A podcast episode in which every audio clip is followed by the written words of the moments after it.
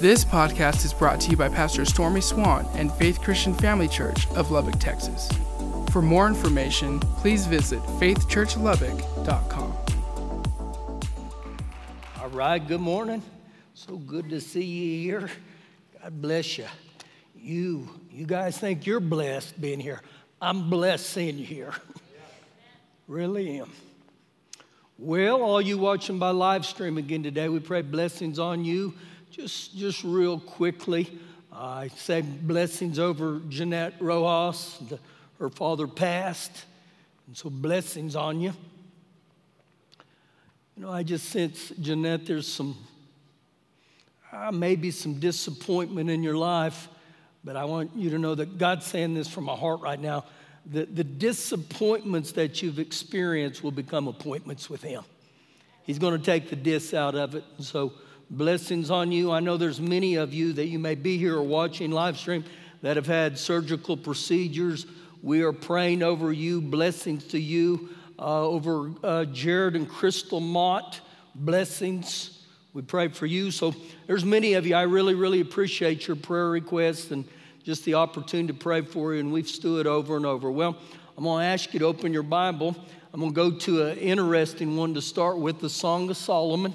And some of you say, the Song of who? The Song of Solomon. That is, uh, you'll go through the Psalms, the Proverbs, Ecclesiastes. If you get to Isaiah, you've gone too far. The Song of Solomon, chapter two. Now, where we're going today is we're picking back up where we were a few weeks ago with Samson and the Philistines. But as you're turning to Song of Solomon two, Hebrews two, chapter one says this, that we must give special or careful attention to the things we've heard. I, I must give special attention to the things I've heard. And in other words, I believe he's saying you, you've, you've got to be attentive. You've got to be engaged to the Word of God, to the things you've heard. Because if I don't, I get to a thing in my life where I begin to drift from the things of God. I drift off course. And usually when we begin to gr- drift off course, it's gradually. It's, it's little by little, and it's a small modification here and a minor alteration there. And before long, man, I, I have gotten rid of the things of God in my life. Now, one of the things I want to highlight today with every one of us, I, I cannot dilute the Word of God. I, I cannot have multiple choice with the Word of God to accommodate my lifestyle or the sin in my life, okay? So we're going to hit this today. It's going to be good. The Word of God is really, really good. So you're going to get a, a buffet today. Song of Solomon, chapter two, verse fifteen. And I better get there. I'm still in Ecclesiastes. Catch us the foxes. Catch us the foxes. Now, all you young men or old men, that is not talking about women, okay? That's not what that's talking about at all. The passage says, you must catch the troubling foxes. He goes on to say, it's the little foxes that spoil the vine. It, it's the little things in life that ruin the harvest. And so the little foxes could be unbelief. It could be resistance. It could be a hardness of heart. And hardness of heart is always revealing that I have not repented of my sins and turned from them, or I'm walking in unforgiveness. But it's interesting, he says here, the little foxes that spoil the vine, those little uh, sly foxes that hinder our relationship. And he ends this and says, for our vines have tender grapes. One translation says this right here, to ruin what I've planted. So when I read what he's talking about, catch the foxes. And if you'll notice in both times he referenced foxes there, they were plural. I believe the foxes that you're talking about are the areas in my life that I begin to compromise with the things of God. In, in any sense, when I begin to say, okay, I, I, I can live this way and I can live this way or do this or do that, even though it doesn't line up with the Word of God. So we go back to what I said. I, I got to retain the Word of God. I, I must give spiritual attention to that. Now, go with me back to the book of Judges, chapter sixteen. Judges, chapter sixteen. We must capture or even catch those little foxes. Judges sixteen. Now, I told you two weeks ago that when we got over on this guy named Samson, we were going to come back to this passage. If you remember Samson, he was blessed by God with incredible strength. I mean, incredible, incredible feats he would do. And so a couple weeks ago when we began, the name Samson, remember, it meant a light and a shield for Israel. Samson was a Nazirite, which meant basically that he would not partake of any wine or intoxicating drink. Number two, he would never shave his head. Or number three, he would never pick up a dead body. Now, we know that he picked up a dead body. But we get back into Samson's story, and Samson, him and the Philistines were in a tug of war that Samson would do something against them, and human nature as will retaliate against him. And so it went back and forth, back and forth, and we ended a couple weeks ago that, remember, Samson took the jawbone of a donkey, and he killed a thousand men with that. Now, I don't know about you, that'll be a great rerun when we get to heaven. I, I look forward to seeing that story. So we pick up in Judges sixteen, verse one. Now, Samson went to Gaza. And Gaza was a, a major walled city for the Philistines. So literally speaking here, get this. He went into the Philistines' territory, right smack dab in the middle of it. And he saw a harlot. He, he saw a, a harlot. Now, I want to highlight the word saw here because this begins to real, uh, reveal Samson's decline. It was the beginning of a slide to disaster that Samson saw, and we see this several times in him that he saw. I, I highlight this this morning because what, what I find out is with the male gender is God created something supernatural with us with our eyes. And that's why the marriage covenant is so important, that with my eyes, he designed that just for that purpose alone. And so again, you find throughout history in the Bible, oftentimes the downfall of man, be careful, little eyes, what you see. And so we begin to see this here with Samson. Now, if you notice, it said, he saw a harlot. It didn't say he saw his wife. And so for you young ones, I'm just going to help you today. There in Hebrews, it says the marriage covenant or the marriage bed is undefiled. In other words, these eyes are only reserved for the marriage covenant. And if I ever get outside that, I've crossed something that God does not approve of. And so when you see here, he saw a harlot. This wasn't referring to that, that old Samson was wanting to take a selfie with this harlot. He had other motives. And so it goes on to say, and he went into her. He spent the night with her. So what you begin to see here is the lust of the eyes got the best of him. It started out with a little fox. Remember, it's those little foxes that spoil the vine. So he had this thought, I can compromise with my eyes. And oftentimes as men, we hear this statement, it's okay to look. Well, looking often leads to lusting. Man, Pastor, you're preaching good. Boy, I'm sure glad my kids are here today. Well, actually, I'm talking to some of us adults too. And so right here we begin to see something that began to get him into trouble. Verse two, and when the Gazites were told Samson has come here, they surrounded the place and they had lay in wait for him all night at the gate of the city. They were quiet all night, saying, in the morning when it is daylight, we'll kill him. And Samson lay low until midnight. Then he arose at midnight, took hold of the doors of the gate of the city and the two gateposts. He pulled them up, bar and all, put them on his shoulders, and carried them to the top of the hill that faces Hebron. Now, Samson goes out at midnight and he sees this gate's locked, and instead of just breaking the lock and kicking down these, these gates, it literally says that he uproots the whole gates, the, the foundation and all. Now, some of you in here that lift weights a little bit, you may think you can squat a lot, but this guy, he squats all this, and then it says he carries them up a hill. I believe when you study this, the reason he did is he was trying to intimidate the Philistines, that when they saw him do that, they thought, oh my gosh, I don't want anything to do with that guy. Verse four. Afterward it happened that he loved a woman in the valley of Zorach whose name was Delilah. Now we run into another problem with old Samson. This woman named Delilah is a Philistine. The Bible is very clear. Do not be unequally yoked with an unbeliever.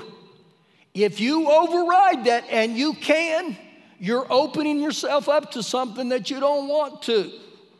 And so this woman here named Delilah, her name means depleted. That's what Delilah meant. Her goal was to deplete Samson of his strength, of his honor, and of his faith. Now, when I study this woman named Delilah, old depleted here, you never uh, find her name mentioned ever again in the Bible. This is the only place that I find her name. And her goal was to influence Samson away from the things of God. And so when I, I think of this woman named Delilah, here's a great thought for you with people in your life.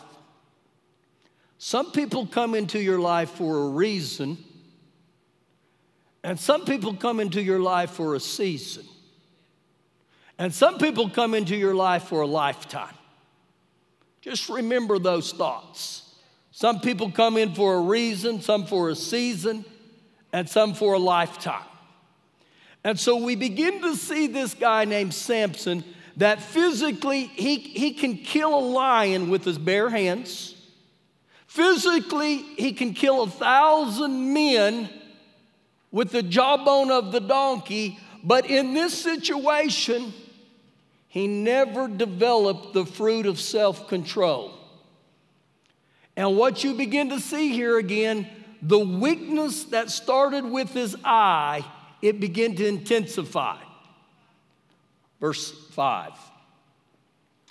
And so the Lord of the Philistines, they came up to her and they said, entice him, seduce him, and find out where his great strength lies and by what means we may overpower him, that we may bind him and afflict him, and every one of us will give you eleven hundred pieces of silver.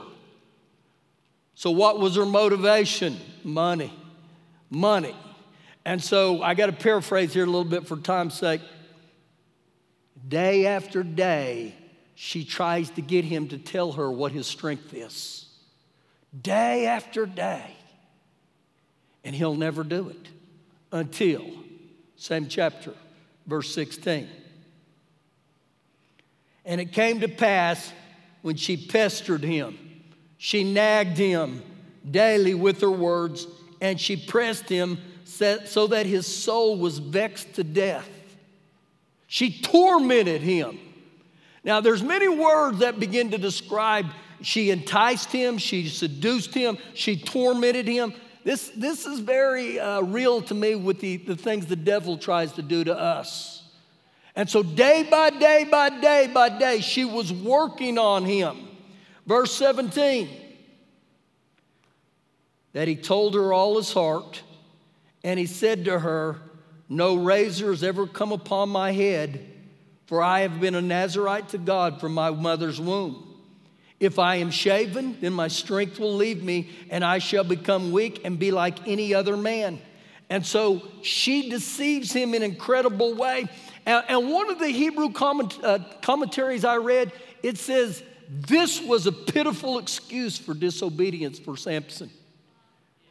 Verse eighteen. When Delilah saw that he had told her all his heart, she sent and called for the lords of the Philistines, saying, come up once more, for he has told me all his heart. Now, what ends up happening here is she knew that Samson did not lie to her or tell her an untruth, because anytime he mentioned the name of God, he would never lie about that. So back in verse seventeen, he said, I am a Nazirite to God, or I have been God's. And so she knew right here, he's telling the truth. One thing I want to highlight about the, the hair of a Nazirite, the reason they never cut it, it was a form of their loyalty. Man, every time they'd see those long dreads of hair, they'd say, man, that rascal is loyal to God. Verse nineteen, that gets interesting. And she lulled him to sleep on her knees and called for a man, and he had him shave off the seven locks of his head. Then she began to torment him, and his strength left him. And she said, the Philistines are upon you, Samson. So he woke from his sister, from his sleep, and he said, I will go out as before at other times, and I will shake myself free. I will go out like I always have. Here's a thing that I begin to look at this when he said this.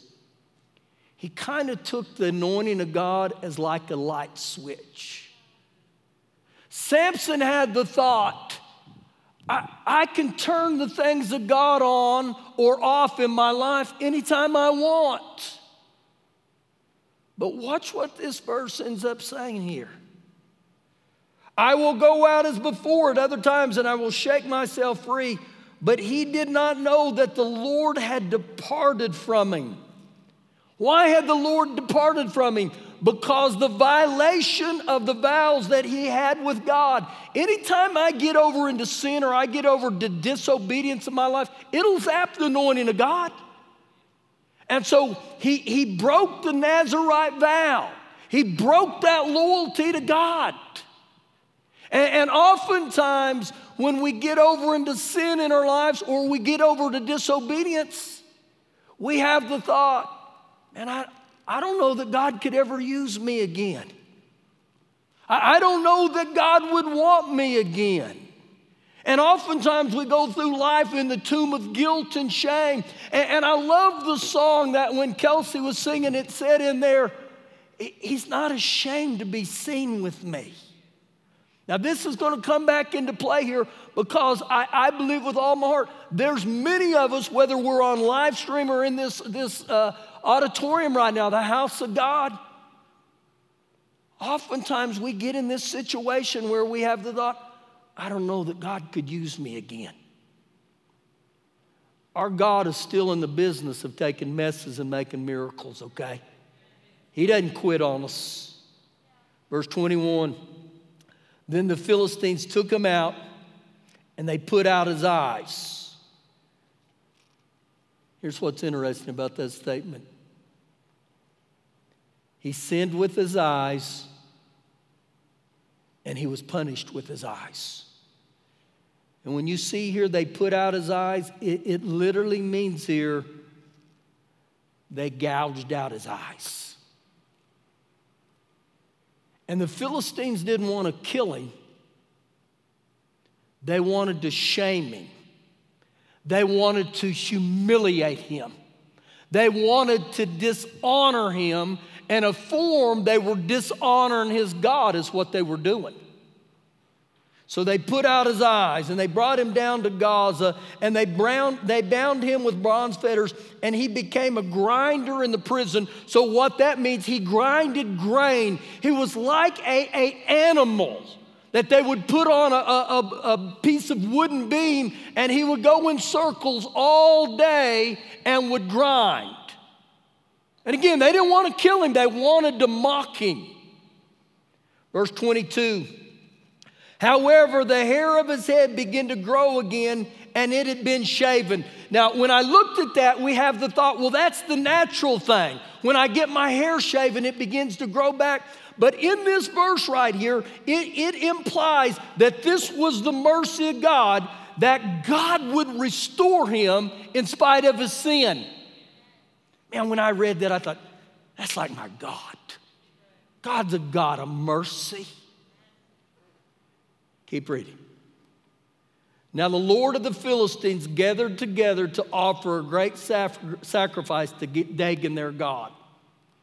So they come to the temple to offer sacrifices to this idol. And remember the idol of Dagon, his upper torso was that of a human, but his lower torso was that of a fish. Here's this carved idol, and they come in to make sacrifice to him.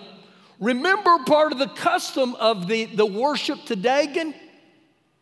They would sacrifice their children. Now, I don't know that that's what they were doing there, but I had a good thought that's what they're doing. And so when they would come into the temple to offer the sacrifices, their temple would become an entertainment center. It was like a dinner and a show. Back to verse twenty-two or twenty-three. And they sacrificed to Dagon their god, and in your Bible it's got a little g. He's not the real God, okay? And to rejoice, and they said, our God has delivered in our hands Samson our enemy.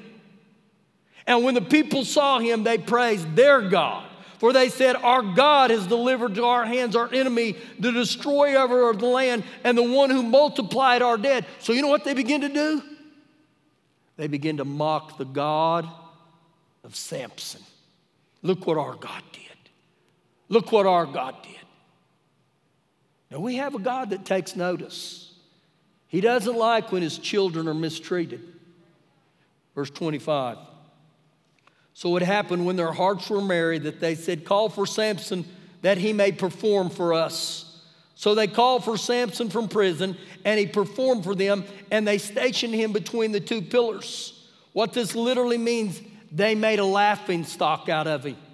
They, they mocked him. He became their entertainment. Then Samson said to the lad who held the pillars, Then Samson said to the lad who held him by his hand, he let me feel the pillars which support the temple so that I can lean on them. Now when the temple was full of men and women, all the lords of the Philistine were there, about three thousand men and women on the roof watching Samson perform. Now can you imagine what they were doing? You, you can only get in your mind the, the insults that he was, that he was hearing. They were talking trash to him. And, and I believe even they begin to desecrate the name of his God. Verse twenty-eight. Woo, watch this.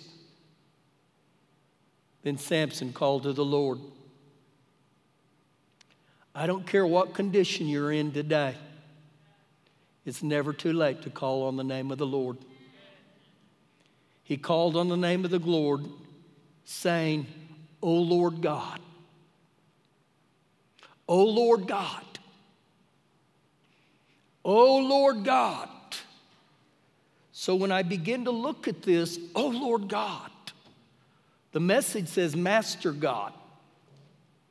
But in the Hebrew, it says it's a very unusual combination of the divine names of God. O Lord God. The word Lord here means Hashem. The word God here means Elohim. So when he said this, he was literally saying Hashem Elohim. The word Hashem for Lord means complete obedience. When Jesus becomes Lord of my life, if he's Lord, then that means I'm going to obey him. And when we get over the word God here, that means Elohim here. And in this situation, that means here the acknowledgement of God's mastery. So when he said this, he's basically saying here, I'm helpless without God's intervention. Now look at what he says here. O Lord God, remember me. Remember me. I pray, strengthen me. I pray just this once, O God, that I may be with one blow take vengeance on all the Philistines for my two eyes. So what you begin to see here when he references him as, O Lord God, he's repenting. He understands who God is. And, and I think with all my heart that Samson knew, I'm a product of my choices. God didn't do anything wrong. I did all this, But he responded to God. And he said, oh, Lord God, remember me. See, God's just waiting for some of you to respond to him. But, but, but, I've made a mess of me. But that doesn't disqualify us. How do I know that God restored him? He said, Father God, please just remember me and let me with one blow do this and this. Now watch what happens. And Samson took hold of the two middle pillars which supported the temple, and he braced himself against them, one on his right and on the other on his left. Then Samson said, let me die with the Philistines. And he pushed with all his might, and the temple fell on the Lord's, and all the people were in it. So the dead that were killed at his death were more than he had killed in his life. You know what that shows me? God answered his prayer. God responded to him. See, God's still in the business that he responds. I don't care what you've done in your life. And I believe many times in our life as human beings, we under we underestimate the mercy of God. And we underestimate the grace of God. And we sure underestimate the love of God. Turn with me to Psalms fifty-one, the fifty-first Psalm. And as we go here, I'm going to briefly tell you a story of another man who got in trouble with his eyes. His name was David. And when he got in trouble with his eyes, he was King David. And he got over into an account of sin within his eyes. And it caused him to begin to do acts that were so ungodly. And so King David goes on for close to one year, and he never would repent on his own. And so because he wouldn't repent on his own, the love of God and the mercy of God, God sends a prophet named Nathan to confront David. Let me highlight that again. He loved David so much, he sent a man to confront him. And so this prophet named David, or Nathan, he confronts King David. And when he confronts him, King David didn't stomp and say, don't judge me. Don't judge me. No, he didn't say that. I'm, I'm putting that in there. My point in this is that if Nathan doesn't confront David, does David ever repent and turn? And so sometimes the mercy of God, the love of God, the grace of God will send people across you to try to get you to a place to help you. And I have people say all the time, but Pastor, the, the, the love of God covers a multitude of sin. That's First Peter four eight. It says that. But when you look at what the love of God th- that covers a multitude of sin means, it literally means this: the one who turns a sinner from his error back to the things of God. That's what that means. So Nathan confronts him. Psalms fifty-one, verse one. A prayer of repentance. And listen to what David says. Have mercy upon me, O God, according to your loving kindness, according to the multitude of your tender mercies. Now, these upcoming verses, five times you're going to hear him use the word my, okay? Blot out my transgressions. Wash me thoroughly from my iniquity. Cleanse me from my sin. Now, when you see transgression, iniquity, and sin, all those are forms of sin. So he says to Father God, he says, my iniquity, my transgression, my sin. This is huge, okay?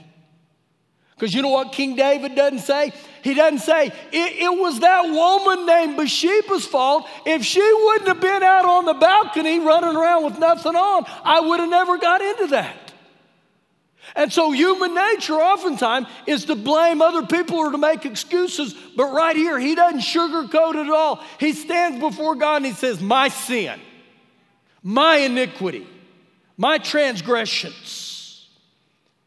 For I acknowledge my transgression, and my sin is always before me. against you. You only have I sinned and done this evil in your sight, that you may be found or proved just when you speak and blameless or just when you judge. So he confesses his sin to Father God. Now verse ten, same chapter. Listen to his prayer. Create in me a clean heart, O God. Make a fresh start within me, O God. The Message says, shape a Genesis week in the chaos of my life. He says, create in me a clean heart, O God. Renew a steadfast spirit within me. Do not cast me away from your presence. Do not take your Holy Spirit from me. Restore to me the joy of your salvation and uphold me by your generous spirit. If you think about everything that he asked God to do, it was stuff on the inside of him. He didn't say, Father God, don't take away my, my authority as king. Don't, don't take away my palace. Don't take away my, my camels. Don't take away my Air Jordan. Don't take away my Ray-Ban. Don't... See, everything within him, the restoring was, do a work on the inside of me. Refine me, reshape me on the inside. See, I believe that's what God wants to do within every one of us. And again, you may be a person that life has put tattoos on you that aren't good. But I can tell you again today, I don't care how you spell your name. In God's eyes, you're forgivable. In God's eyes, you're changeable. In God's eyes, you're capable. In God's eyes, you're moldable. But it takes someone that stands before God and says, man, Father God, I've done this and this. So I'm going to ask you to stand right there where you're at.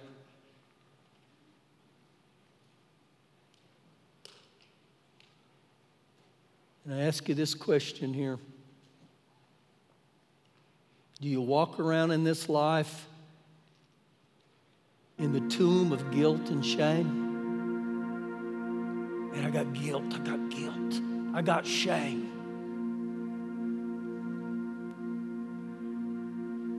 You know, there were years in my life I didn't make good choices. Had a lot, a lot of guilt and shame.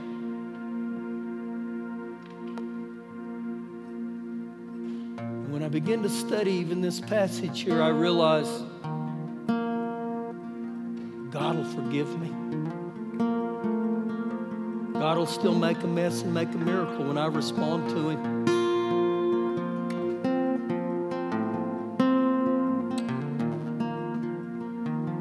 What are the little foxes in your life right now? It may not be the issues with your eyes. I highlight this today right now for especially all you young men in here. What you never open the door to, you'll never have to close that door.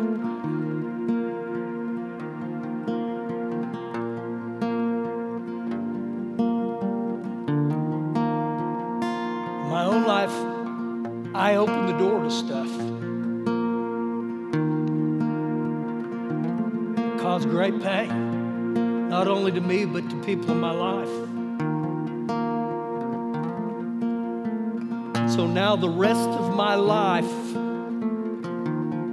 I have to make a conscious effort to keep those doors closed. But if you never open your eyes back up today, you don't have to deal with that. And this is to all of us in here. You learn one of two ways. You either learn by wisdom or you learn the hard way. I went the hard way. I don't want you to go the hard way. And oftentimes we, we have the thought, what, what's wrong with just a little looking? Just look at Samson's life. And we have the thought here, well, you know, I, I, I can go and watch that movie and, you know, well, what's the matter with a little skin? Skin is in. Let's see it. And go throughout the history of the Bible. And you find what happens when we start compromising with those little foxes. So I'm going to ask you to bow your head right there where you're at today. You're guilted and shamed today. I'm going to tell you right now. Woo, what a day. Oh, Father God, Lord God, remember me. I, I, I confess my sin, my iniquities, my transgressions, Lord. And if you've compromised in areas, and you can tell God that. He, he's ready to respond to you. He's ready to restore you. And that's the thing with King David. When David said that, Lord, shape the Genesis week in the chaos of my life, God moved with him. God wants to move within you. So I'm going to have our praise and worship team sing right now. And I'm going to ask you right there where you're at. And let, let, let God hear from you today. Respond to God. And God will move, I promise. Go ahead, God. Thank you for listening today. For more information, please visit faith church lubbock dot com.